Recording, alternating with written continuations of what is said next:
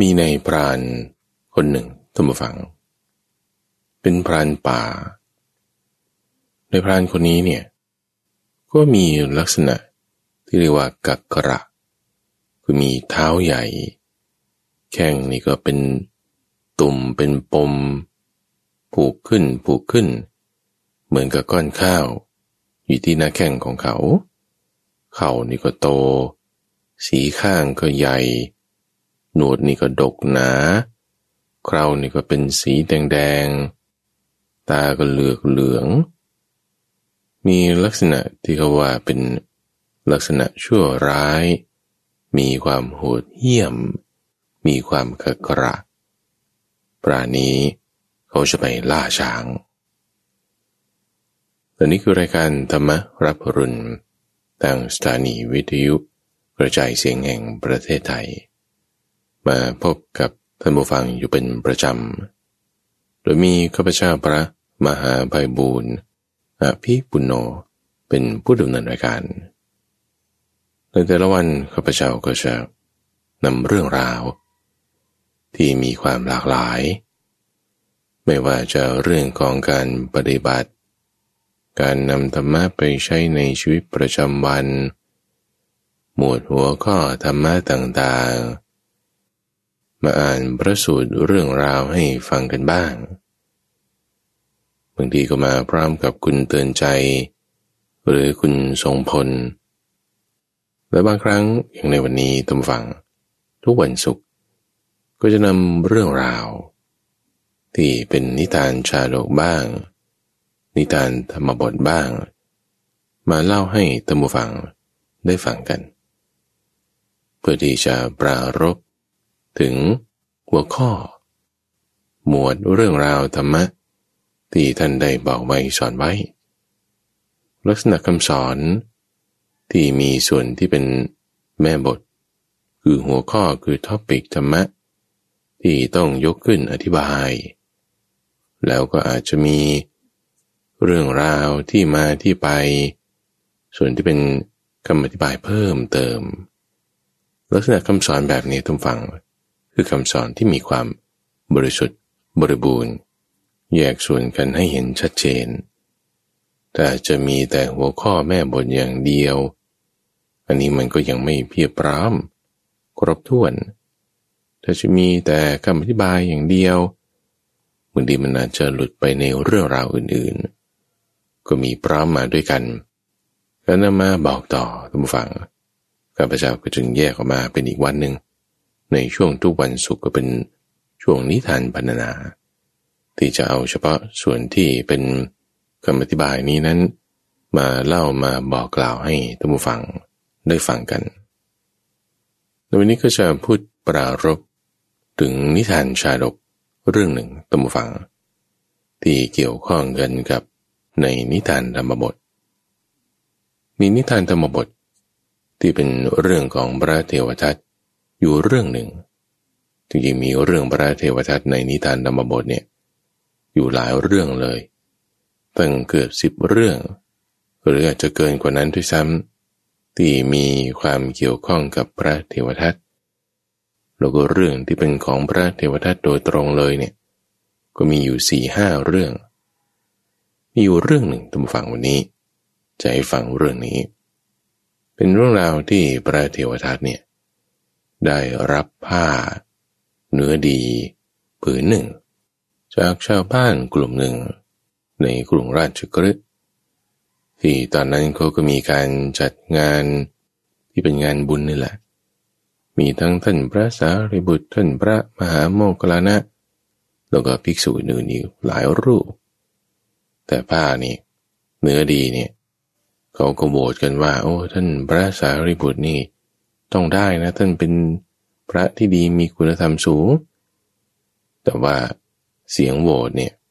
ไปตกอยู่กับท่านพระเทวทัตพระเทวทัตก็เลยได้ผ้าผืนนี้ไป เป็นของดีว่างั้นเถอะ แต่ไปตกอยู่กับคนไม่ดี คือมีลักษณะ ที่เขาเรียกว่าใช้ผ้าที่ไม่เหมาะกับตน เพราะในสมัยนั้นมีภิกษุรูปหนึ่ง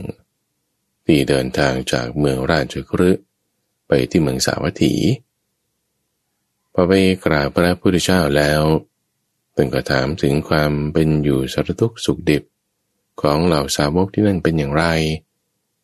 ตั้งแต่จากพระอัครสาวกไล่ไป ภิกษุรูปนี้ก็เลยเล่าให้พระพุทธเจ้าฟังว่า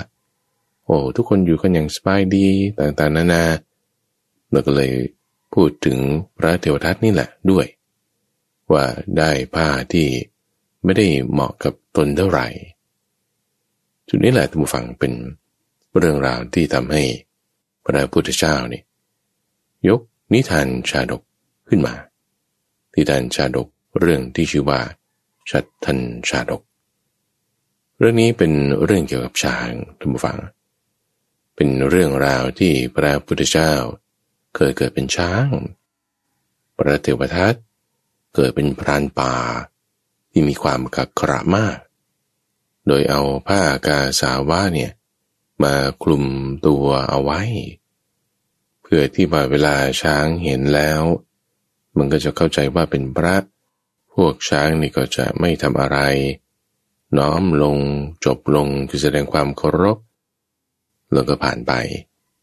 ส่วนปราณป่าที่เอาผ้าเหลืองมาห่มตัวพร้อมเป็นพระเนี่ยพอถึงตัวสุดท้าย ก็เปิดผ้าออก แล้วก็กำจัดคือฆ่าช้างตัวสุดท้าย เพื่อที่จะเอางา มันเอาเนื้อมันเอาอะไรต่างๆ มันไปกายไปกิน มีเรื่องราวที่เกี่ยวกับพระพุทธเจ้าเกิดเป็นช้างเนี่ยอยู่หลายเรื่องทุกฟัง ไม่ใช่มีเรื่องเดียว เนื้อหาอาจจะมีรายละเอียดที่แตกต่างกันบ้าง บางทีพระพุทธเจ้าเกิดเป็นช้าง พระเทวทัตก็เกิดเป็นช้างที่คู่อาฆาตกัน บางทีเทวทัตก็เกิดเป็นนายพราน มีอยู่ห้าหกเรื่องด้วยกัน ที่เป็นลักษณะแบบนี้ในนิทานชาดก ตัวนี้จะยกเรื่องหนึ่งท่าฟัง เรื่องที่ชื่อว่าชัดทันชาดกเนี่ย เป็นเนื้อหาที่ค่อนข้างมีความน่าสนใจ แล้วก็ไปเกี่ยวข้องกับภิกษุณีรูปหนึ่งด้วย คือความเป็นมาเป็นไปในอดีตเนี่ยที่พระพุทธเจ้าเคยเกิดมาในชาติคนก่อนต่างๆนานาก็จะเกี่ยวข้องกับคนหลายคนทุกฝังเพราะนี้เป็นลักษณะของโพธิสัตว์ ที่จะมีบริวาร จะคอยช่วยเหลือคน ให้ตั้งอยู่ในความดีพ้นจากความทุกข์ สะสมเป็นบารมีสิบทัศ เป็นบารมีสามสิบทัศเพื่อที่จะได้เป็นพระพุทธเจ้าในนิทานชาดกเนี่ยก็จะมีลักษณะที่อ้างถึงตัวละครเรื่องราวต่างๆ ที่อยู่ทั้งในบางครั้งเรื่องของนิทานธรรมบทบ้าง และบางครั้งก็เป็นพระสูตรบ้าง นิทาน ชาดกเรื่องเดียวกันนี่แหละบางทีเอาไปใช้ในหลายจุดอ้างถึงหลายคนนิทานชาดกเรื่องชัดทันชาดกเนี่ยก็มาเกี่ยวข้องกันกับภิกษุณีรูปหนึ่งด้วยที่ตอนนั้นเธอก็ได้ฟังเทศของพระพุทธเจ้าที่เมืองสาวัตถี เป็นหญิงสาวในตระกูลหนึ่ง เห็นโทษของการกรองเรือนแล้ว ก็จึงออกบวชในพระพุทธศาสนา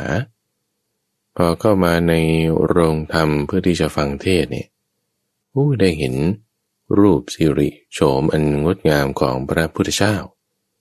นั่งอยู่บนธรรมาแสดงธรรม จิตใจเนี่ยก็เลยนึกน้อมไปทุกฝังพิจณีรูปนี้ ว่าตั้งแต่ที่เราเกิดมาในสังสารวัฏเนี่ย เราได้เคยเป็นภรยา ของโพธิสัตว์ของพระพุทธเจ้านี้บ้างไหมณขณะนั้นทุกฝังก็จึงเกิดระลึกชาติได้ เพราะว่าโดยความที่จิตใจนึกแบบนี้ เพราะว่าโดยความที่สละกามแล้วไอ้ความสามารถนี้มันก็เกิดขึ้นเป็นบางครั้งบางคราว เกิดเป็นชั่วครู่หนึ่งขึ้นมาได้แต่ก็จึงระลึกถึงความหลังได้ทุกฝังภิกษุณีรูปนี้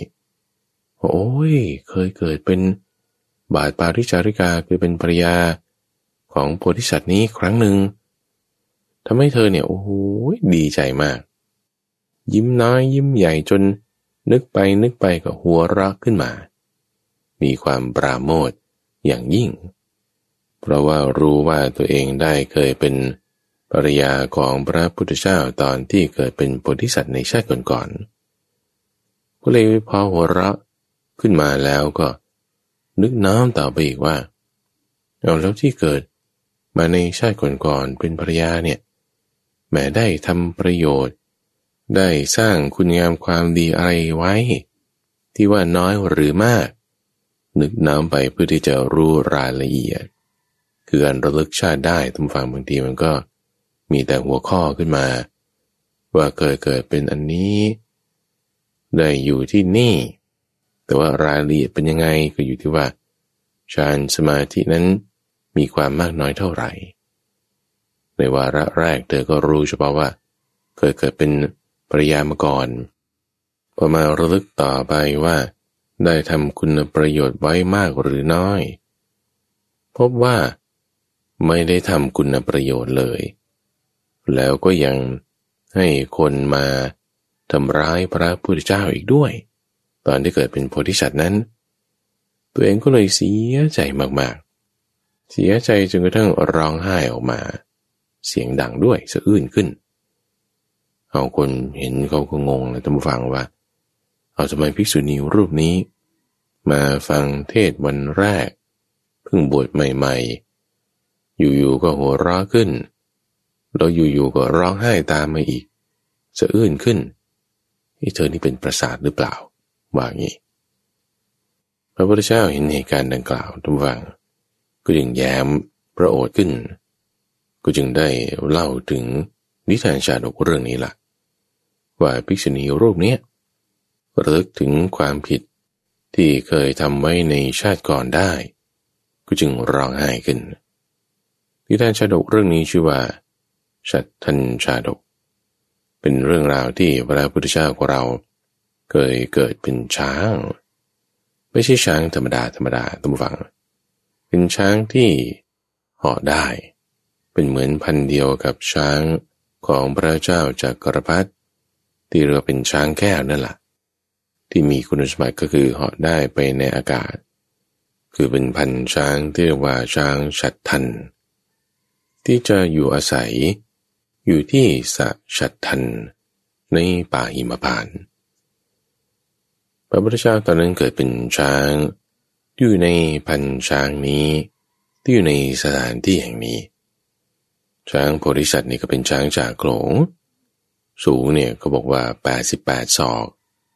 ยาวร้อยยี่สิบศอกงวงนี่ก็ยาวออกมาอีกห้าสิบกว่าศอก งานี่ก็อีกสามสิบศอก งาของช้างโพธิสัตว์นี่เป็นสีเงินยวง สีเงินยวงเป็นยังไงทุกฟังคือมันก็จะเป็นประกายประกายนิดหนึ่งนะแต่เราจะเปรียบเทียบก็เหมือนกับไข่มุกที่มันงามๆนี่แหละ ไข่มุกมันก็คือเป็นลักษณะของแคลเซียมที่หอยมันสร้างขึ้นใช่ไหมกระดูกนี่ก็เป็นแคลเซียมของมนุษย์นั่นแหละ งานี่คือกระดูกของช้างนั่นแหละ มันโผล่มาเป็นลักษณะของงา ช้างตัวนี้นี่ก็มีงา ที่มีสีเงินยวง เป็นประกายเป็นรัศมี สีต่างๆกันเขาเรียกเป็นรัศมีหกประการบางทีมันก็จะประกายออกมาเป็น สีเหลืองด้วย สีเงินด้วย สีแดงด้วยสีต่างๆ เนี่ยก็เลยเป็นรัศมีหกประการออกมา แล้วก็มีลูกน้อง คือช้างที่เป็นอยู่ในโขลงเดียวกันเนี่ยแปดพันเชือก สมัยนั้นที่ภูเขาหิมพานสะชัดทันนั้น ก็มีพระปัจเจกพุทธเจ้าอยู่ด้วย ประมาณห้าร้อยรูปก็ว่าอย่างนี้ ในป่าที่อยู่เนี่ยทุกฝัง มีลักษณะที่งดงามมากถ้าอธิบายเล่าไว้ว่าสัตชัดทันเนี่ยเป็นสัตว์ที่ไม่มีจอกแหนไม่มีเปลือกตม ไม่มีขี้ดินอะไรเลย น้ำเนี่ยใสปิ้ง แล้วก็มีพืชพันธุ์อะไรต่างๆเนี่ยอยู่ในสระใบนี้ด้วย ทั้งดอกบัวที่เป็นดอกบัวจงกลนีคือดอกบัวที่มันจะเป็นใบแยกออกมาหลาย ๆ ใบนิดหนึ่งต่อมาจากบัวจงกลนีก็เป็นบัวแดง บัวขาว บัวหลวง บัวเขียว อะไรต่างๆ ขึ้นสลับกันไปสลับกันมาทรงกลิ่นหอมทั่วไปหมด มีท่าลงอย่างดี มีน้ำใสสะเนี่ยก็กว้างนู่นห้าสิบกว่าโยชน์แล้วถัดจากสะมาก็เป็นป่าแตงโม ป่าฟักเหลือง มีน้ำเต้าฟักแฟง ป่าอ้อยลำต้นนี่ ใหญ่เท่าต้นหมากอะอ้อยนี่นะ ต้นหมากนี่มันก็คือ โคนแขนของคนที่แข็งแรงแข็งแรงสักคนหนึ่งนี่แหละ ต้นอ้อยนี่ก็มีลำใหญ่ป่านนั้น มีทั้งป่ามะละกอ ป่าขนุน ป่าไม้โอ้ ต่างๆมากมาย คือมีอาหารสมบูรณ์ ไม่ขาดแคลน ในบริเวณสะชัดทันนั้น คือเขาจะพัฒนาความอุดมสมบูรณ์ของเรื่องนี้ไว้อยู่มากมายเลยนะตะคถาทีนี้บริเวณป่านี้ ที่พูดถึงสะชัดทันเป็นหลักอยู่ตรงกลางเนี่ย ก็มีภูเขาล้อมรอบอยู่ตรงฝั่งล้อมรอบอยู่เจ็ดชั้นด้วยกัน จากชั้นในสุดเนี่ยเกิดภูเขาชื่อว่าสุวรรณปัสสะบันพศอันนี้เป็นชั้นแรก ด้านในของภูเขาเนี่ยมีสีทองดันว่าแต่ดูจากข้างนอกก็เป็นภูเขาธรรมดา แต่ทางด้านในที่เป็นสีทองเนี่ยมันก็จึงเป็นเหมือนกับ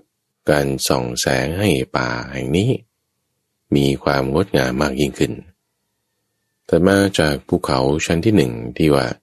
เป็นสุวรรณปัสสะบรรพศแล้ว ก็ยังมีชั้นที่สองต่อมา ชั้นที่สามชั้นที่สี่ซ้อนกันเนี่ยถึงเจ็ดชั้นด้วยกัน ตัวในชั้นแรกภูเขาสุวรรณปัสสะบรรพศนี่ สูงเจ็ดโยชน์ใช่ไหมถัดมาอีกก็สูงหกโยชน์ถัดมาอีกสูงห้าโยชน์จนกระทั่งชั้นแรกนี่สูงหนึ่งโยชน์คือเหมือนภูเขาที่ สูงไล่กันขึ้นไปเรื่อยๆเรื่อยๆซ้อนกันเป็นเหมือนกับวงรอบวงรอบจนกระทั่งถึงข้างในแต่อธิบายว่าเป็นเหมือนกับขอบปากบาท แต่เรานับจากสะชัดทัน เป็นศูนย์กลาง มีป่าเร่งต่างล้อมรอบ จนถึงภูเขาสุวรรณปัสสะบันพศอันนี้คืออยู่สูงสุดแล้ว แต่มาอีกก็เป็นภูเขาชั้นที่หกชั้นที่ห้า ซึ่งอยู่รอบนอกออกมาเรื่อยๆ แล้วก็ต่ำลงต่ำลงไปเรื่อยๆ จนภูเขาชั้นแรกที่อยู่รอบนอกที่สุด ก็สูงหนึ่งโยชน์ไล่กันไปอย่างนี้ ทีนี้ในบริเวณสะชัดทัน ที่ว่าถูกล้อมรอบด้วยภูเขาสุวรรณปัสสะบันพศเนี่ยทางด้านตัวนออกเชียงเหนือนี่ก็มีต้นไทรใหญ่อยู่ต้นหนึ่ง กิ่งก้านอะไรของมันเนี่ยแผ่ไป สิบสองโยชน์สูงขึ้นสิบสามโยชน์มีกิ่งไปในทั้งสี่ทิศ วงรอบของต้นนี้ห้าโยชน์นั่นก็คือเป็นต้นไทรใหญ่มาก มองดูแล้วก็เป็นเหมือนภูเขาน้อยๆ อยู่ภูเขาหนึ่ง อยู่ในใจกลางบริเวณสะชัดทันนั้น แต่มาอีกทางด้านตะวันออก ก็เป็นที่พักของพญาช้างชัดทันนี่แหละ ที่มีบริวารอยู่แปดพันเชือก ช้างนี้บางครั้งในฤดูร้อนก็จะมาเล่นอยู่ที่ต้นไทรแห่งนี้ ไม่ไกลกันจากที่ที่ฝูงช้างนั้นพักอยู่ ปรากฏว่ามีวันหนึ่งทุกฝั่งในฤดูร้อน หลังจากฤดูหนาวมาผ่านฤดูใบไม้ผลิแล้วมันก็เข้าสู่ฤดูร้อน ที่จะเป็นฤดูการที่ดอกไม้อะไรต่างมันจะผลิบานออก ดอกเต็มที่แล้ว ก็มีช้างมาแจ้งให้พญาช้างฉัดทันนี่ทราบว่า ป่ารังใหญ่เนี่ยออกดอก บานเต็มที่แล้วพญาช้างฉัดทันก็จึงมีความคิดว่า โอ้เราจะเล่นกีฬาดอกรังช้างเขาก็ไปเล่นกัน เขาก็เล่นกันยังไง ก็จึงพาบริวารทั้งหลายเนี่ยไปยังป่ารัง แห่งนั้น แล้วก็เอากระพองของตนเนี่ยคือศีรษะของช้างเนี่ยจนต้นรังต้นหนึ่ง ที่กำลังมีดอกบานสะพรั่งอยู่พญาช้างโพธิสัตว์เนี่ยก็มีช้างที่เป็นตัวเมียคู่กันอยู่ด้วยสองเชือก ตัวหนึ่งชื่อว่า จุลสุพัทธา ตัวหนึ่งชื่อมหาสุพัทธา ตัวที่ชื่อว่าจุลสุพัทธาเนี่ยยืนอยู่ทางด้านเหนือลม ตัวที่ชื่อมหาสุภธาเนี่ยยืนอยู่ทางด้านใต้ลมเปิดหน้าในวันนั้นนะพอช้างโพธิสัตว เอากระพองคือศีรษะของตน ชนที่ต้นรังใหญ่ เพื่อให้เหมือนกับใบดอกอะไรมันร่วงลงมา ก็มีความดีใจเฮขึ้นประมาณนี้กีฬาของช้างปรากฏว่าไอ้ใบรังเก่าๆกิ่งไม้แห้งมดดำอะไร ที่มันอาศัยอยู่ที่ต้นรังเนี่ย มันก็ตกไปทางช้างตัวเมียที่ชื่อว่าจุลสุภธา ส่วนเกสรดอกไม้ใบสดๆอะไรต่างๆ มันก็ไปตามลม มันก็โปรยปลายตกลงบนสรีระของนางมหาสุภธาต้องฟังลองนึกสถานการณ์ออกนะ เมียคนรองคือชนลสุภธาเป็นช้าง มีแต่ใบรังเก่าๆกิ่งไม้แห้งมดดำมดแดงตกใส่ส่วนเมียคนหลักคือมหาสุภธา มีแต่เกสรงามๆใบสดๆโปรยปลายลง เมียคนรองดูฟังคือนางจุลสุภธาเนี่ยมีความคิดว่า โอ้พญาช้างโพธิสัตว์นี่โปรดปรานมหาสุภธามากกว่า ดูสิเรือนร่างของฉันนี่ทำไมถึงจะมามีแต่ใบเก่าๆกิ่งไม้แห้งมดดำตกลงนี่ ก็มีความผูกโกรธขึ้นแล้ว ในจิตใจของ ช้างชื่อจุลสุภธานั้น ก็เป็นลักษณะความอิจฉาขึ้นละทุกฟัง ผูกโกรธด้วย มีความคิดว่าจะต้องตอบแทนให้มันสาสม กับความที่ไม่รักฉันที่ประมาณนี้นะยู่อีกว่าระหนึ่งทุกฝังพญาช้างชาตันนี่ก็ลงอาบน้ำเวลาลงอาบน้ำเนี่ยก็มีช้างหนุ่มสองเชือก เอางวงเนี่ยกำหญ้าใส่ มาขัดกายขัดหลังขัดศีรษะอะไรต่างๆให้ พอโพธิสัตว์อาบน้ำแล้วขึ้นมา ก็ให้นางช้างทั้งสอง ลงอาบด้วย พออาบเสร็จแล้วก็ขึ้นมายืนเคียงข้างพระโพธิสัตว์นั้นเราช้างทั้งหลายแปดพันเชือกที่เหลือเนี่ย ก็จึงลงอาบน้ำบ้าง อาบน้ำกันเสร็จทุกตัวแล้ว ต่างก็ไปเอาดอกไม้ นานาชนิดจากสระรอบๆเนี่ย มาตกแต่งพระโพธิสัตว์นั้น บริษัทเนี่ยก็ถูกตกแต่งด้วยดอกไม้นานาชนิด จากช้างหลายเชือก ก็มีลักษณะงดงามขึ้นมาเลย เหมือนกับสถูปเป็นเงินขึ้นมาพอประดับโพธิสัตว์แล้วก็ประดับนางช้างทั้งสองต่อในวารานั้นตะวังมีช้างเชือกหนึ่ง ที่เขาได้ดอกบัวที่ใหญ่มากมีกลีบหนาเจ็ดชั้น คือด้วยความสมบูรณ์ของ พื้นที่ของน้ำของดินเนี่ยก็จึงทำให้มีดอกบัวแบบนี้เกิดขึ้น ก็เลยเด็ดดอกบัวเนี่ยมาบูชาพระโพธิสัตว์พญาช้างฉัดทันรับเอาดอกบัวมาแล้ว โปรยเกสรลงที่กระพองของนางมหาสุภธาส่วนนางช้างจุลสุภธาเนี่ยก็ไม่ได้ไงท่านฟังเพราะว่า ดอกบัวมันมีดอกเดียวเนาะ นางช้างจุลสุภธาเห็นดังกล่าวก็จึงคิดน้อยใจว่าโอ้โหดอกบัว พิเศษมีกลีบเจ็ดชั้น โปรยให้กับภรรยาคนรักคนเดียว ส่วนเรานี่ไม่ได้อะไรเลย จริงๆก็ได้ดอกไม้ที่เหล่าช้างเขามาประดับให้นั่นแหละแต่ว่าก็คิดอิจฉาเขา ก็จึงผูกเวรอีก ผูกเวรในโพธิสัตว์อยู่มาวันหนึ่งท่านผู้ฟัง ก็เป็นจังหวะที่ช้างนั้นจะไปบูชาพระปัจเจกพุทธเจ้า ช้างโพธิสัตว์เนี่ยก็จึงเอา ผลไม้ต่างๆ มีผลมะสางผลเปลือก มีมันด้วยมีน้ำผึ้งด้วย ไปถวายพระปัจเจกพุทธเจ้าให้ฉันนางจุลสุภาก็ถวายอาหารที่ตัวเองนำมาเหมือนกัน ให้กับพระปัจเจกพุทธเจ้า ในจังหวัดที่สร้างบุญทำถวายเนี่ยก็ตั้งความปรารถนา ผูกเวรกับโพธิสัตว์นี้ ว่าถ้าตายจากความเป็นช้างนี้ไปเนี่ยขอให้ได้เกิดเป็นคน อยู่ในตระกูลมัทราช ได้นามชื่อว่าสุภัทาราชกัญญา เจริญวัยแล้ว ให้ได้เป็นอัครมเหสีของพระเจ้าเมืองพารณสี เป็นที่โปรดปรานจนกระทั่งสามารถทำอะไรตามที่ชอบใจก็ได้ แล้วก็จะให้ในพรานคนหนึ่งเนี่ย มายิงช้างโพธิสัตว์นี้ให้ตาย ด้วยลูกศรออาบยาพิษ แล้วก็ให้นำงาคู่เนี้ยที่มีรัศมีหกประการนี่มาให้ได้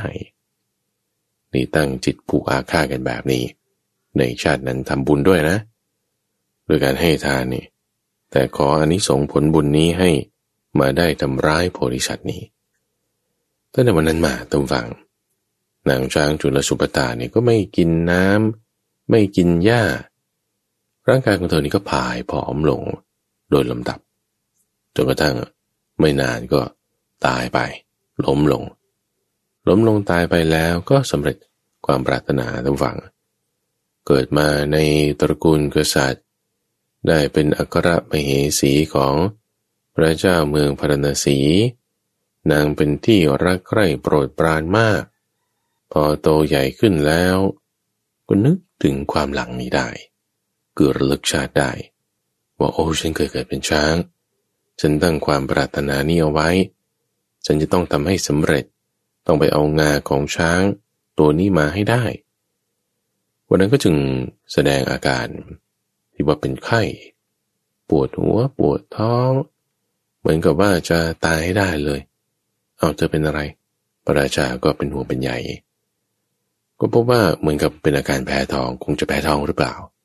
เอาแพ้ท้องยังไง แต่ก็ยังไม่บอกพระราชานะ เพียงแต่บอกว่า อาการแพ้ท้องนี่มันแก้ยากมาก จะต้องให้พรานป่าเนี่ยมาประชุมกันในเมืองทั้งหมด เอาพระราชาด้วยความรักในอัครมเหสีตำฝังก็จึง ให้เรียกปราณป่าทั้งหมดจากในเมืองเนี่ยมาให้หมดเลย ซึ่งปราณป่าทั้งหมดที่เรียกมาเนี่ยเป็นคนกล้ากล้า มีความชำนาญในป่า รู้เรื่องราวของสัตว์ต่างๆ สามารถที่จะยอมสละชีวิตเพื่อพระราชาได้ว่างี้นานี้ก็จึงบอกกับพวกปราณป่าทั้งหลายบอกว่าความฝันของเราเนี่ยเป็นอย่างนี้ ว่าฝันเห็นช้างเผือกที่มีงาเนี่ยเป็นสีเงินยวง มีประกายแสงหกอย่างออกมา ฉันเนี่ยต้องการงาคู่นั้น ถ้าไม่ได้งาคู่นี้โอ้ฉันจะต้องตายแน่นอน พวกปราณป่าเนี่ยก็จึงปรึกษากันว่าเอ๊ะมีใครเคยเห็น ช้างประเภทนี้ไหม ตัวเองไม่เคยเห็นเห็นแล้วพ่อเนี่ยเคยเห็นเคยเล่าให้ฟังไหม ปู่เคยเห็นเคยเล่าให้ฟังไหม ปู่ทวดเราว่ายังไง ก็ระลึกไม่ได้เลย ไม่เคยมีใครได้ยินเเรื่องของช้างที่มีลักษณะนี้เลยนะ เพราะมันอยู่ไกลมากอยู่ในป่านู่นสาชัดทันพวกเขาล้อมรอบกันอยู่เจ็ดชั้น ก็จึงถามต่อว่าเอาแล้วช้างเนี่ยอยู่ที่ไหน ในที่พระองค์ฝันถึงเนี่ยเป็นยังไงยังไง ช้างลักษณะนี้ไปทางที่ทางไหนถึงจะเห็นนางสุภธาเทวีทุกฝัง ก็มองแลดูพวกในปราณนี้ทั้งหมด เห็นพรานป่าอยู่คนหนึ่ง ที่พรานป่าคนนี้เนี่ย ชื่อโสนุดอนพรานโสนุดอนเนี่ยเคยเป็นคู่เวรกันของโพธิสัตว์ คือนางตอนนั้นเนี่ยระลึกชาติได้นะ แล้วก็มียานอย่างรู้พิเศษในบางเรื่อง ที่จะทำให้ความปรารถนาร้ายของเธอเนี่ยมันสำเร็จผล ดูลักษณะของพรานชื่อโสนุดอนรู้ว่าเคยเป็นคู่เวรของโพธิสัตว์ คือเป็นพระเทวทัตนั่นแหละ เยี่ยมกว่าพรานป่าคนอื่นๆ มีรูปลักษณะ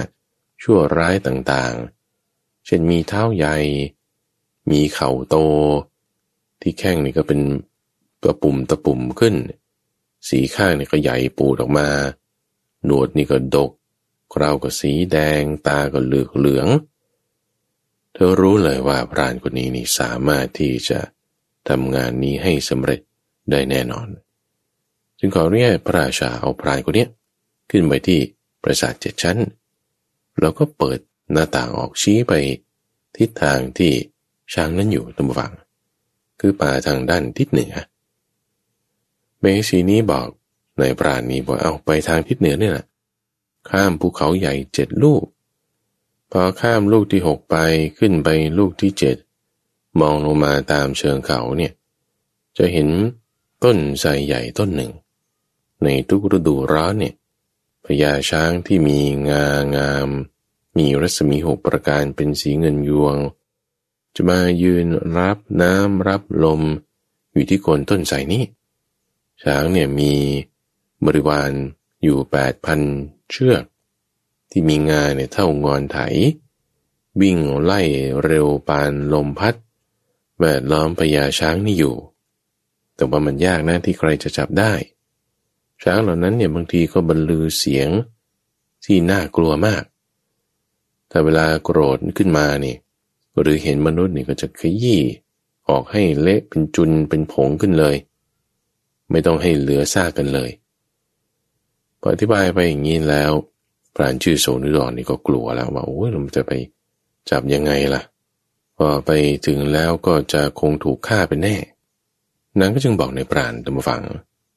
ว่าด้วยความริษยาด้วยความน้อยใจที่ช้างนี้เคยทำไว้ในปางก่อน ฉันจึงตรอมใจตาย ท่านจงฆ่าช้างนี้ตามความประสงค์ของเราเถอะ เราจะให้บ้านสวยแก่ท่านห้าตำบลที่มีรายได้หนึ่งแสนทุกปีทุกปี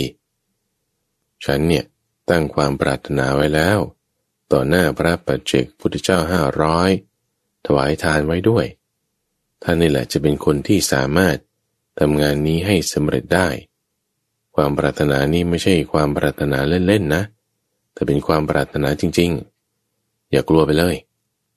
อัครามเหสีนี่ก็จึงปลอบโยนนายปราณให้ทำตามคำรับสั่งละนายปราณพอมีกำลังใจขึ้น ก็จึงต้องการทราบรายละเอียดเรารู้แล้วว่านางเมสีนี่เคยเกิดเป็นช้างนั่นอยู่ด้วยกัน ตรอมใจแบบนี้แบบนี้ก็จึงต้องการทราบว่าช้างเนี่ยยืนตรงไหน เข้าไปทำอะไรเวลาไหน ตรงไหนจะเป็นช่องโหว่ที่จะจับได้ จะฆ่าได้จึงตามรายละเอียดนี่นางก็ระลึกได้เนาะว่าใช่ก่อนเป็นยังไงมายังไง โดยในรายละเอียดด้วยก็จึงบอกในพรานนี้ไปหมด ตัวไหนจะอยู่ก่อนอยู่หลังเดินมาเป็นยังไง รู้รายละเอียดหมด พอจำรายละเอียดต่างๆได้แล้ว พระมเหสีเนี่ยก็จึงให้ปราณคนนี้ เอาเงินไปพันหนึ่งซะก่อน แล้วก็กลับไปที่เรือนพักต่อเจ็ดวันเจ็ดวันจากนี้ค่อยเดินทาง ในช่วงเจ็ดวันนี้ก็จึงให้ช่างเหล็กทุกฝัง เรียกช่างเหล็กมา บอกว่าให้ทำมีดพับทำขวานทำจอบทำสิวทำค้อน มีดตัดพุ่มไผ่ เกี่ยวเกี่ยวหญ้า มีดดาบ ท่อนโลหะแหลม เลื่อย แล้วก็หลักเหล็กสามง่าม ให้ทำมาให้หมด แล้วก็เรียกช่างหนังมา บอกว่าให้ทำกระสอบที่ทำจากแผ่นหนัง สามารถที่จะใส่ของที่มันหนักๆเยอะๆได้ แล้วก็ให้ทำเชือกหนัง สายรัด ถุงมือ รองเท้า แล้วก็ร่มหนัง ทำมาให้หมด แล้วก็เรียกเจ้าพนักงานมาเตรียมสเสบียง ให้นายพรานด้วย ทั้งอาหารที่เก็บได้ระยะยาว ทั้งไม้สีไฟอุปกรณ์เรื่องสเสบียงความเป็นอยู่ในป่าทั้งหมด ใส่ลงไปในกระสอบหนังนี้เตรียมการอยู่เจ็ดวันพอดีทำฝัง ก็เอาสัมภาระต่างๆเนี่ยให้ในพรานชื่อโสนุดอนนั้นเดินทางไป ในพรานนี่แข็งแรงมากทุกฝั่งสามารถที่จะยกสัมภาระอะไรต่างๆ เหล่านี้ได้ทั้งหมด วันออกเดินทางก็ให้ราชรถนี่แหละไปส่ง ส่งจนถึงนู่นที่ว่ามันจะไปไกลได้ไกลที่สุด ในอาณาเขตชาวชนบทของเมืองนั้น พอเลยถิ่นที่อยู่ของมนุษย์แล้ว คนที่มาส่งแรต่างๆกลับหมดแล้วนายพรานนี้ก็ไปคนเดียวละเดินทางไปนู่นถึงสามสิบโยชน์จนถึงป่าชัด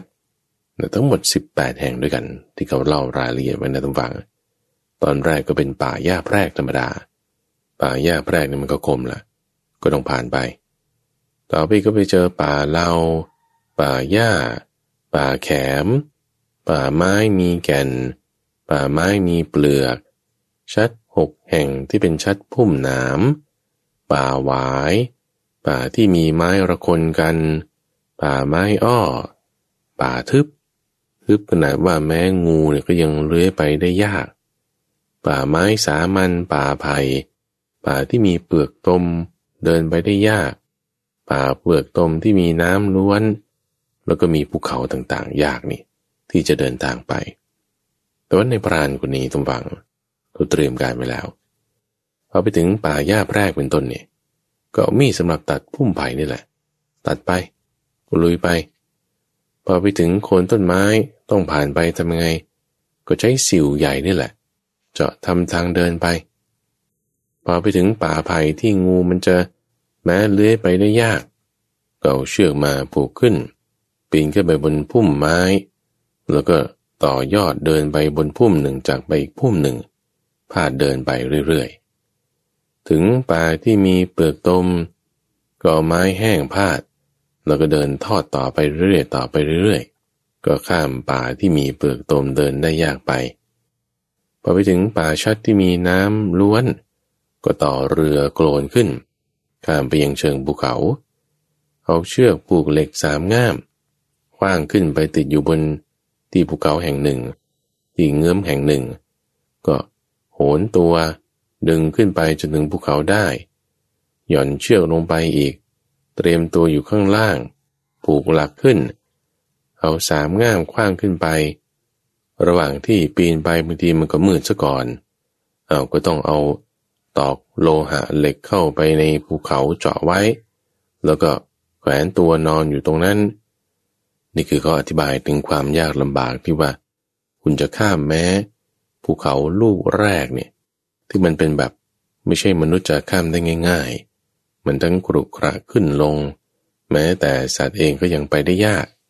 แต่ว่าในพรานนี้ก็ใช้เทคนิคต่างๆ ข้ามไป ข้ามไปจนถึงภูเขาลูกที่สอง ก็ทำแบบเดิมอีกเนี่ยทุกฝัง ข้ามไปจนถึงภูเขาลูกที่สามข้ามภูเขาลูกที่สามไปจนถึงภูเขาลูกที่สี่บางทีบางจุดมันก็สามารถที่จะร่อนไปได้ โดยเอาร่มหนังนี่แหละ มาผูกขึ้นในลักษณะที่ตัวเองจะร่อนไปได้ตลาลมไปได้เหมือนนกมีปีก เอาพ่อผ่านไปจนถึงภูเขาลูกที่หกตะบวัง ก็ปีนขึ้นไป จนถึงยอดเขาลูกที่เจ็ดคือมันเป็นเทือกเขาล้อมราบกันอยู่ไล่ไปไล่ไปเนี่ยแหละนะจนก็ตั้งไปถึงยอดของภูเขาลูกที่เจ็ดคือสวนนะภาษาบรรพตนี้ ใช้เวลาเดินทางมาเนี่ยเจ็ดปี เจ็ดเดือน จนกระทั่งในวันนั้นเป็นวันที่เจ็ดแล้วเจ็ดปีเจ็ดเดือนเจ็ดวัน จนมาถึงยอดเขาสวนนะภาษาบรรพตมองลงไปทุกฝั่งเจอจริง ๆ มีต้นไทรมีลักษณะอะไรต่างๆ เหมือนกับที่พระเมสีเนี่ยอธิบายไว้เลย โอ้โหตัวเองนี่ ตั้งแต่เดินทางมาเนี่ย ก็คิดว่าโอ้นี่มันเรื่องที่เราเตรียมการมาแล้วผ่านมาหมดจนต้องมาเจอจริง ๆ เนี่ย อึ้งขึ้นเลยทุกฝังว่าโอ้มันเรื่องจริงนะเนี่ย เอาเรามาถึงป่านี้แล้วเราจะทำงานนี้ให้สำเร็จ ตัวเองนี่ก็มี motivation อยู่แล้ว เพราะว่าเคยผูกเป็นกันมากับโพธิสัตว์นี้ ลักษณะอะไรต่างๆเนี่ยถ้าทางจุดที่ช้างหยุดช้างเดินไป มีบริวารต่างๆเนี่ยเหมือนอย่างที่พระเมสีอธิบายเลยนั้นเราก็จะต้องทำแผนไว้เพื่อที่จะฆ่าช้างตัวนี้ให้ได้ ก็จึงขุดหลุมตรงฝั่งกำหนดหมายไว้ว่า ตอนที่ช้างเนี่ย ไปลงอาบน้ำกันหมด ก็จะขุดหลุมไว้ตรงจุดที่โพธิสัตว์เนี่ยจะมายืนทำหลุมเป็นหลุมสี่เหลี่ยมจัตุรัสแล้วก็ปูไม้กระดานเอาไว้ข้างล่างด้วยทำรูที่ตัวเองจะสอดศีรษะขึ้นพอลอดมองออกมาดูได้ ทางด้านข้างหนึ่งนี่ก็เป็นทางที่ตนจะเข้าจะออกได้ แล้วก็ปกปิดเอาไว้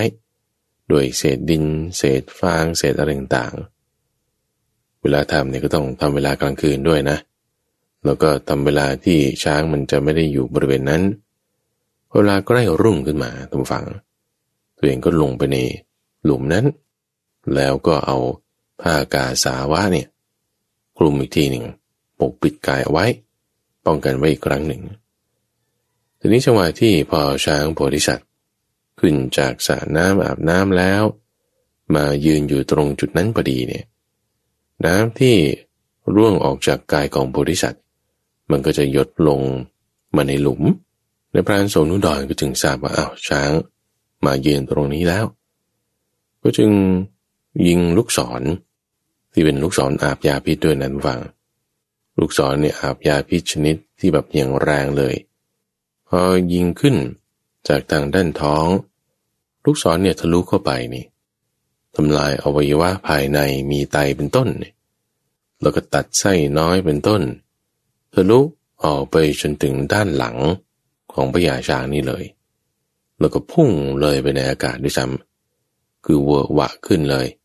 แผลนี่ก็เพราะว่า ถูกยาพิษด้วย เลือดนี่ก็ไหลออกอวัยวะภายในนี่ก็ทะลุหมดแล้ว ด้วยความเจ็บปวดนี้ก็จึงส่งเสียงร้องที่แบบว่า น่ากลัวมากก็เรียกว่าเสียงโกนจนาดส่งเสียงร้องที่น่ากลัวมากพวก ช้างแปดพันเชือกได้ยินเสียงนี่ก็สะดุ้งกลัวตามกันไปว่าเกิดเรื่องอะไรขึ้นเกิดเรื่องอะไรขึ้น เห็นพญาช้างเนี่ยได้รับทุกขเวทนาอย่างมากก็คิดว่าโอ้ฉันจะต้องจับศัตรู คนที่ทำอันนี้ให้ได้เลย พวกช้างแปดพันเชือกนี่ก็วิ่งกันหาในป่านั้น เพราะด้วยความเร็วของช้างที่เขาว่านะ เหมือนดุดลมพัดนี่ วิ่งไปเพื่อที่จะหาว่าใครทำใครทำในพรานอยู่ไหนในพรานอยู่ไหน วิ่งไปทุกทิศทุกทางจังหวะนั้นก็ไม่ได้มีใครอยู่กับโพธิสัตว์ละมีแค่นางช้างมหาสุภตา ยืนเคียงข้างเพื่อที่จะปลอบประโลมใจ ช้างบริษัทเนี่ยก็ตรวจดูใครกรวนว่าเอ๊ลูกศรนี่ยิงมาจากทางไหน ถ้ายิงมาจากทางด้านหน้า มันก็ต้องทะลุศีรษะ แต่นี่มันมาจากท้องออกไปทางหลัง แสดงว่าต้องอยู่ข้างใต้นี้แน่นอน จึงเอาเท้ากระทืบดู หลุมนี่มันก็ก็เด้งขึ้นเปิดขึ้น พอไม้กระดานยกขึ้นแล้ว ก็มองดูข้างล่างเนี่ยก็เห็นผ้ากาสาวะพอเห็นผ้ากาสาวพัดตั้งฝัง ที่เป็นตรงชัยของพระอารานเนี่ยคือตอนแรกเอาเท้ากระตืบดู ไม้กระดานมันก็ยกขึ้นใช่ไหม คิดว่าจะเอางวงเนี่ยจับนายปราณแล้วก็ฟาดให้มันตาย แต่พอไม้กระดานยกเปิดขึ้นแล้ว เห็นผ้ากาสาวะเนี่ย จิตใจก็นุ่มนวลว่าโอ้ย นี่เป็นธงชัยของพระอรหันต์เราจะมามีจิตคิดประทุษร้าย ไม่ได้หรอกไม่ดี เราควรทำสักการะ บูชาเหล่าพระอรหันต์ทั้งหลายดีกว่า จะมีความข่มบังคับใจขึ้น มีความสมรวมขึ้น เป็นรูปการดังกล่าวเนี่ยก็จึงให้ช้างมหาสุภธาเนี่ยไปซะ ไปทำการค้นหาคนที่ทำแบบนี้ ช้างบริษัทนั้นก็อยู่ตัวเดียวแล้วเห็นรูปการดังกล่าวแล้ว ก็จึงเปิดผ้านี้ขึ้น เปิดผ้านี้ขึ้นก็เจอในพราน เอาทำไมในพรานทำแบบนี้ ในพรานก็บอกว่า เนี่ยจะมาฆ่าท่านเพื่อที่จะเอางา ให้มเหสีชื่อสุภัทาเป็นมเหสีของพระราชา ในแคว้นกาสีบริษัทก็จึงระลึกได้ว่าโอ้นี่ต้องเป็นนางจุลสุภทาแน่นอน ที่ว่าได้เคยผูกเวรไว้ในการก่อน จริงๆแล้ว นางเนี่ยไม่ได้ต้องการงาหรอก งาที่มันเป็นงามๆที่พระเจ้าปู่ปู่ทวดอะไรต่างๆ เก็บไว้เดี๋ยวก็มีอยู่มาก แต่ว่านางเนี่ยเป็นคนโกรธ หึงหวงผูกเวรเขาก็ต้องการที่จะฆ่าเราเท่านั้นพญาช้างบริษัทตำฝังก็คิดว่า ถ้าเราตายแล้วแล้วมาตัดงาไปเนี่ยมันจะตัดยากแต่ตอนที่ยังเป็นอยู่นี่แหละ ยังไม่ตายกูจึงบอกให้นายพรานเนี่ยตัดเอางาซะฉันจะยืนอยู่ตรงนี้แหละ ให้ตัดเอางานายพรานก็เอื้อมไม่ถึงกำฝั่งปรมสูงบริษัทนี้ก็จึงย่อกายลง ย่อกายลง เอางวงจับนายพรานขึ้นบนกระปอง เพื่อที่จะให้มันตัดได้ง่าย ๆ แต่พอตัดแล้วเอาเลื่อยยัดเข้าไปในปากทุกฝังให้มันถึงโคนเนี่ยสอดเลื่อยเพื่อที่จะชักขึ้นเลื่อยขึ้นเลื่อยลง มันก็โดนปากด้วยเลือดนี่ก็ไหลออกมาบริษัทนี่ก็อดทนมากนายพรานก็เลื่อยชักไปมาเนี่ยก็ตัดไม่ขาด เพราะว่ากำลังของเลื่อยเนี่ย มันน้อย ทั้งจะต้องกดเข้าไป ทั้งจะต้องชักขวางมาบริษัทเห็นรูปการดังกล่าวก็จึงช่วยทุกฝัง ช่วยในพรานให้ตัดงานตัวเองนะ คือโดยช่วยเขาจับเลื่อยไว้ข้างหนึ่ง คือยกงวงขึ้นเนี่ยเพื่อที่ให้ทับเลื่อยลงไป เลื่อยมันจะได้ออกแรงกดลง ส่วนตัวในพรานนี่ก็ออกแรงทางด้านเฉียงอย่างเดียว เพื่อที่จะเลื่อยอย่างเดียว น้ำหนักของงวงกดลงเนี่ย มันก็จึงทำให้ตัดงาออกมาได้ จึงในปราเนี่ยเอางาทั้งสองมา แล้วก็ตั้งจิตอธิษฐานตามฟัง ตั้งจิตอธิษฐานว่า จะให้งานละ่ะ ไม่ใช่ว่างานเนี่ยเป็นของไม่รัก เป็นของรัก เราจะมอบงานนี้ให้ท่าน แต่เราไม่ได้ปรารถนาความเป็นเท้าสกกะเป็นมารเป็นพรหมแต่ว่าเราปรารถนาสัพพัญยุตยาน เราจึงให้ของรักนี้ ให้ชีวิตนี้ไป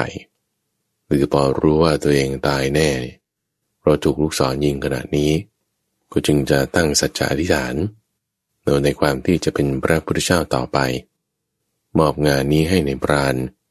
เพื่อที่ปรารถนาสัพพัญยุตยานพญาช้างโพธิสัตว์ก็ถามในปราณว่าเดินทางมาเนี่ยใช้เวลานานเท่าไหร่ในปราณก็ว่าเจ็ดปีเจ็ดเดือนเจ็ดวันโพธิสัตว์ก็บอกว่าเอาเอางาคู่นี้ไป ด้วยอนุภาพของงาคู่นี้ จะถึงเมืองปารันสีภายในเจ็ดวันเท่านั้น แล้วก็ช่วยในปราณโดยการตั้งสัจจาธิฐาน ว่าการเดินทางนั้น อย่าให้มีภัยใด ๆ ให้ได้รีบกลับไปถึงเมืองปารันสีนั้นโดยเร็วนายปราณป่าพร้อมด้วยงาช้าง ก็จึงรีบออกไปจากสถานที่นั้นทันที พวกเราบริวารแปดพันเชือก พร้อมด้วยนางช้างมหาสุภธาเนี่ยก็จึงกลับมาเห็นสภาพดังกล่าว ในขณะที่นายปราณนั้นไปแล้ว เพราะว่าถ้าเห็นนายปราณเนี่ยก็ต้องทำร้ายแน่นอนใช่ไหมนายปราณนี่อาศัยช่องนี้หนีไปได้ได้งาไปด้วย ที่เหลือกลับมาเห็นแต่ซากจมกองเลือดของพระยาช้างฉัตรทันนี้อยู่ก็เสียใจอย่างมากคุณฟัง ก็จึงนิมนต์พระปัจเจกพุทธเจ้า มาทำชาปนกิจ พญาช้างเชือกนี้ ภายในปราณดุมฝั่งก็เดินทางมาถึงเมืองพรันสี ยังไม่ทันเจ็ดวัน ก็จึงนำงาช้างคู่นี้มาถวายให้พระราชเทวี โดยบอกว่าพญาช้างเชือกที่ก่อความขุนเคือง เล็กน้อยในใจของพระองค์เนี่ยข้าพเจ้านี่ฆ่ามันแล้ว เอางาช้างนี่มาให้ท่าน นางชุปทาเทวีตมฝัง รับเอางาที่มีความวิจิต เป็นสีเงินยวง มีรัศมีหกประการ ของช้างโพธิสัตว์เนี่ย มาวางไว้แล้วก็กอดตมฝัง กอดแล้วก็ในใจก็นึกถึงว่า โอ้ฉันฆ่ามันได้แล้ว ความปรารถนาในใจคนสำเร็จแล้ว ในขณะนั้นก็พรางระลึกถึงคุณของพระโพธิสัตว์ได้ บอกโหจะต้องถูกในปราณีฆ่าตาย ได้รับทุกทรมาน จริงๆแล้วเราก็รักเธอ โอ้แล้วฉันเนี่ยเป็นคนก่อให้เกิดความเดือดร้อนกับเธอขึ้น จึงมีความเศร้าโศกทุกฝัง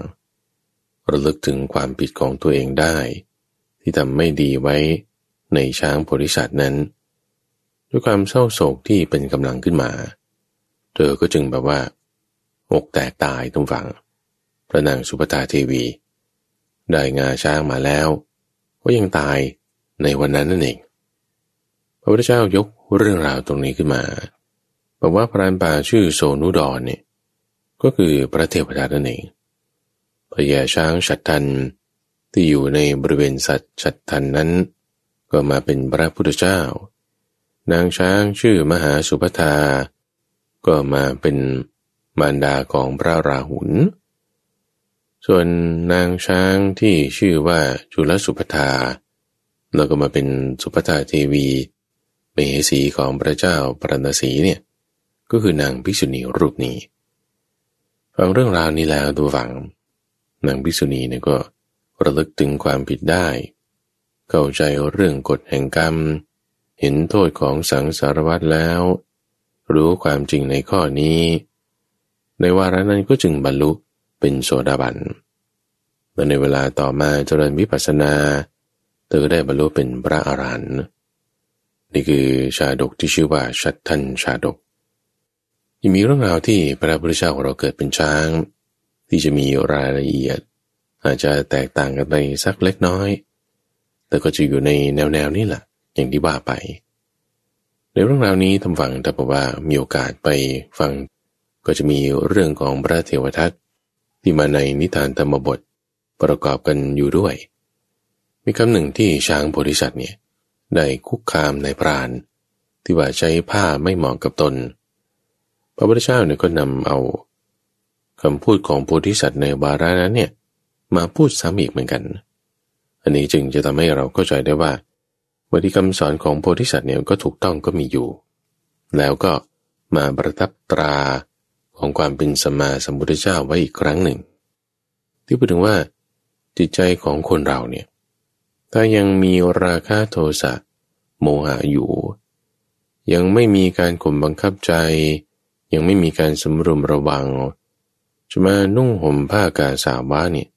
ไม่ควร ถ้านุ่งห่มผ้ากาสาวะแล้ว จิตใจนั้นจะต้องละกิเลส หรืออย่างน้อยให้มันลดลงได้ ด้วยการข่มบังคับใจ ด้วยการสำรวมระวังกระดาเรื่องราวนี้ต้องฟัง ในการฟังออนไลน์นี้ก็จะสามารถฟังต่อกันไปได้ ส่วนผู้ฟังที่ฟังทางสถานีวิทยุกระจายเสียงประเทศไทย ถ้าต้องการจะฟังเรื่องราวนี้ก็ให้ติดตามกันในภาคออนไลน์ วันนี้เวลาก็หมดแล้วทุกฟัง ข้าพเจ้าพระ มหาไพบูลอภิปุณโญก็ขอลารายการด้วย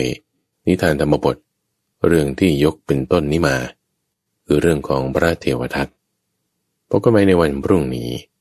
ก็จะรับฟังเรื่องของพระเทวทัตธรรมบทแปล เรื่อง พระเทวทัตภาคที่หนึ่งเรื่องที่เจ็ดพระศาสดา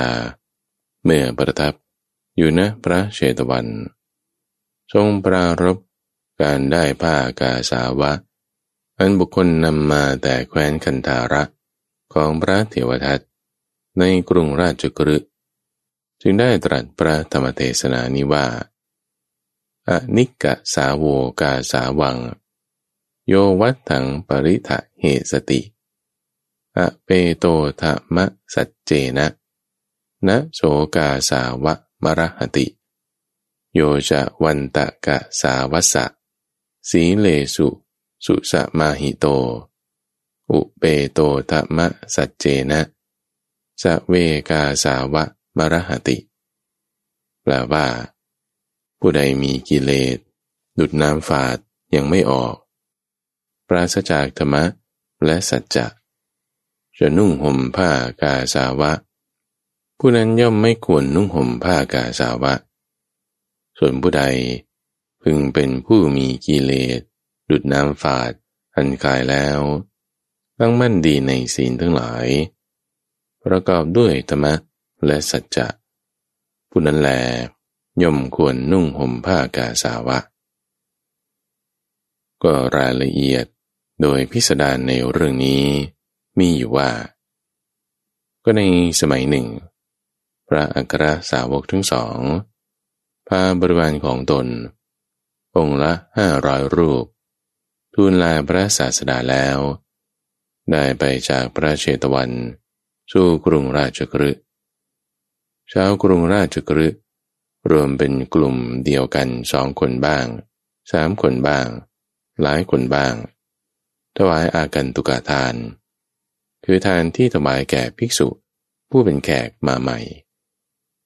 อยู่ว่าวันหนึ่ง เป็นพระสารีบุตร เมื่อจะทำการอนุโมทนา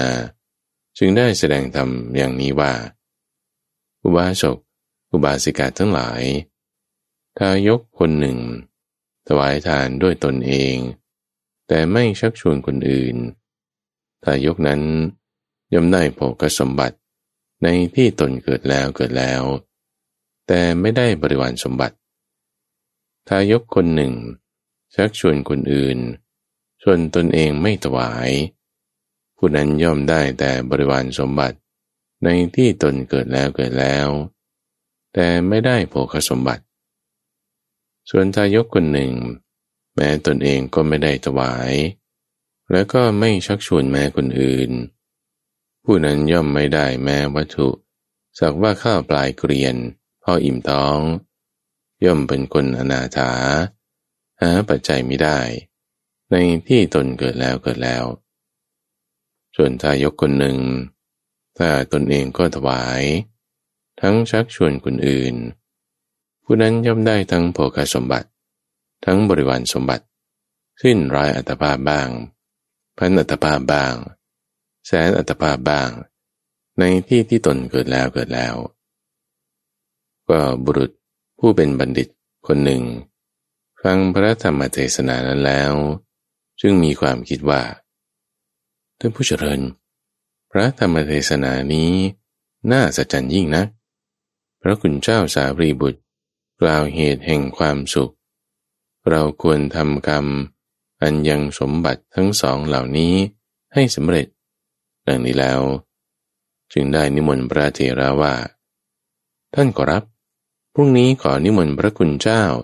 รับภิกษาของผมเถิด พระเถระจึงได้ถามว่า อุบาสกว่าท่านต้องการภิกษุเท่าไหร่ล่ะ ก็ภิกษุที่เป็นบริวารของพระคุณเจ้ามีเท่าไหร่ก็รับ มีประมาณพันรูปข้าแต่ท่านผู้เจริญ ก็ขอพระคุณเจ้าพร้อมด้วยภิกษุทั้งหมดทีเดียว โปรดรับภิกษาของผมท่านพระสารีบุตรเทระจึงได้รับนิมนต์แล้ว อุบาสกนั้น จึงเที่ยวไปในถนนบรนคร ชักชวนด้วยคำว่า แม่และพ่อทั้งหลาย ฉันนิมนต์ภิกษุไว้พันรูป ในวันพรุ่งนี้ ท่านทั้งหลายจะอาจถวายภิกษาแก่ภิกษุจำนวนเท่าไร ท่านทั้งหลายจะอาจถวายภิกษา แก่ภิกษุมีจำนวนเท่าไร พวกมนุษย์กล่าวโดยพอเหมาะพอควร แก่กำลังของตนคงตนบ้า วกฉันจะถวายแก่ภิกษุสิบรูป พวกฉันยี่สิบรูป พวกฉันร้อยรูปอุบาสกนั้นจึงกล่าวว่า ถ้ากระนั้น เราทั้งหลายจะประชุมหุงต้มรวมกันในที่แห่งเดียว ขอทุกทุกท่าน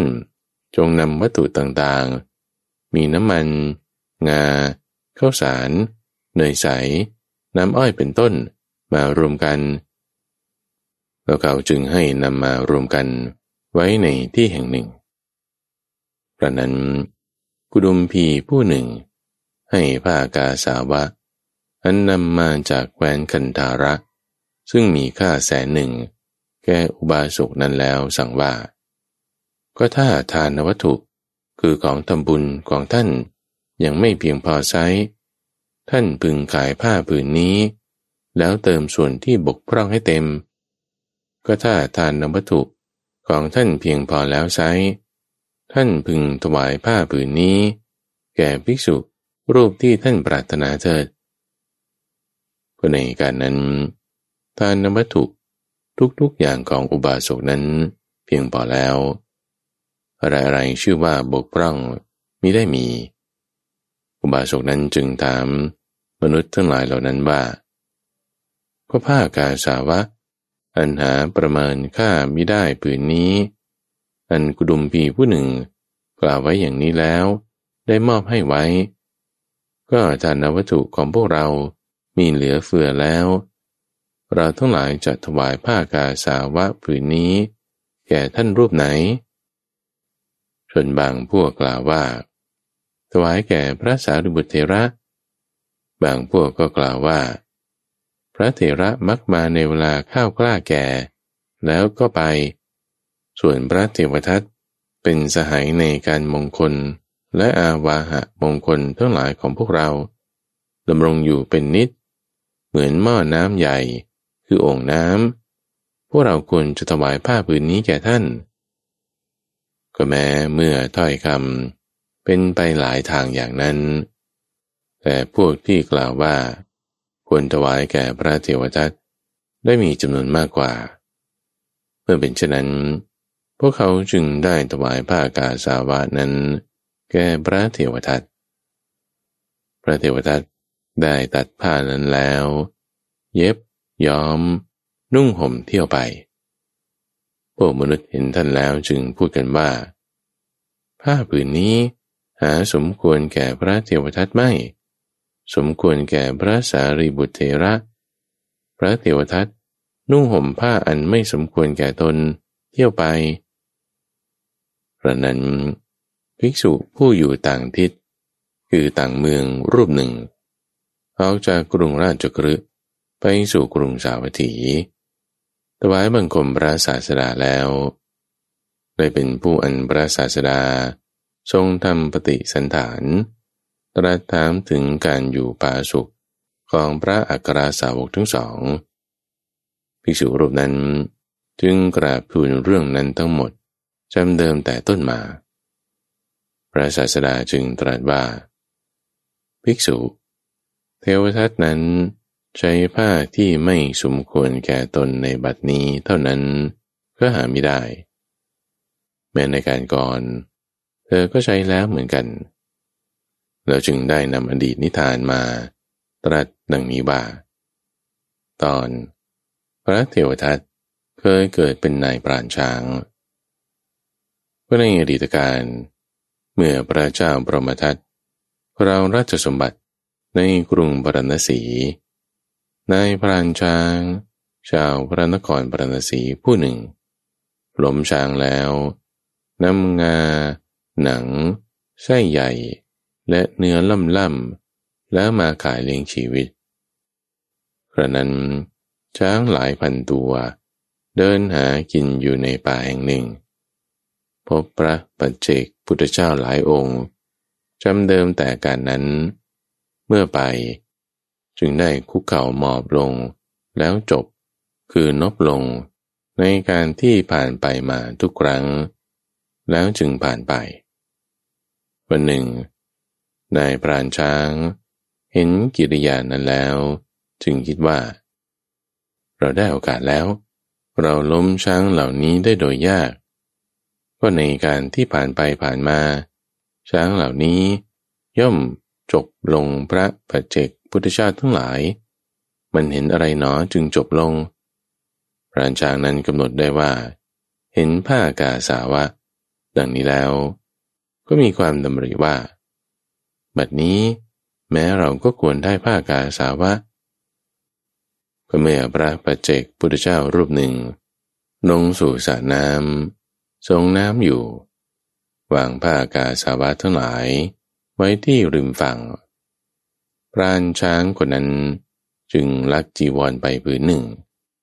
นั่งถือหอกคลุมโปงอยู่ริมหนทางที่ช้างเหล่านั้นไปมา หมูช้างเห็นเขาแล้ว จึงจบลง ด้วยสัญญาว่าเป็นพระปัจเจกพุทธเจ้า แล้วก็ผ่านไปนายปราณช้างนั้น จึงได้เอาหอกพุ่ง ให้ถูกช้างตัวที่ไปรังท้ายช้างเหล่านั้นทั้งหมด ได้ให้ตายแล้วเตียวส่วนต่างๆ มีงาเป็นต้น ฝังส่วนที่เหลือในแผ่นดิน แล้วก็ไป ในการต่อมา พระโพธิสัตว์ถือปฏิสนธิในกำเนิดช้าง แล้วได้เป็นหัวหน้าช้าง เป็นจ่าโขลง ถึงในการนั้น ในพรานช้างนั้น ก็ทำอยู่อย่างนั้นร่ำไป ก็พระมหาบุรุษทราบความร่อยรอไปแห่งบริษัทของช้างของตน จึงถามว่า ช้างเหล่านี้ไปไหนเนาะ จึงเบาบางไป เมื่อช้างทั้งหลายก็ไม่ทราบ จึงคิดว่า ช้างทั้งหลายจะไปไหนโดยไม่บอกลาเราก่อน ก็ไม่มี น่าจะมีอันตรายเป็นแน่แท้ เราจึงได้มีความคิดต่อไปว่า อันตรายอาจจะพึงมีมาจากสำนักแห่งบุรุษ ผู้นั่งคลุมผ้ากาสาวะในที่แห่งหนึ่งเป็นแน่ช้างโพธิสัตว์ ผู้เป็นจากโคลงนั้น เพื่อจะจับบุรุษนั้น จึงได้ให้ช้างทั้งหมดล่วงหน้าไปก่อน ส่วนตนเดินตามมาที่หลังสุด นายปราณช้างนั้น เมื่อช้างที่เหลือ จบลงคือนบ แล้วเดินไปแล้ว เห็นพระมหาบุรุษกำลังเดินมาเป็นตัวสุดท้าย จึงได้ม้วนจีวรเก็บ แล้วพุ่งหอกออกไป พระมหาบุรุษคุมสติเดินมาอยู่ จึงถอยกลับไปข้างหลัง ลบหอกแล้ว ที่นั้น ช้างจึงรีบวิ่งแปรนเข้าไปเพื่อจะจับนายปราณช้าง ด้วยสำคัญว่า เจ้าคนนี้ให้ฝูงช้างของเราชิบหายแล้ว นายปราณช้างผู้นั้น จึงแอบบังต้นไม้ต้นหนึ่ง ที่นั้นพระมหาบุรุษ เอางวงรวบเขา พร้อมทั้งต้นไม้ ด้วยหมายใจว่า จะจับฟาดลงที่เป็นดินนายปราณช้างจึงได้นำผ้ากาสาวะมาออกแสดงอยู่จากนั้นพอเห็นผ้ากาสาวะ ที่เขานำออกแสดง จึงยับยั้งไว้ด้วยความคิดว่า ถ้าเราจะประทุษร้ายในบุรุษนี้ใช้ ชื่อว่าความละอายในพระพุทธเจ้า พระปัจเจกพุทธเจ้า และในพระขีณาศพหลายพันองค์ จะเป็นอันเราทำลายแล้ว จึงได้ซักถามนายปราณช้างนั้นว่า ญาติของเราประมาณเท่านี้ เจ้าให้ชิบหายแล้วใช่ไหม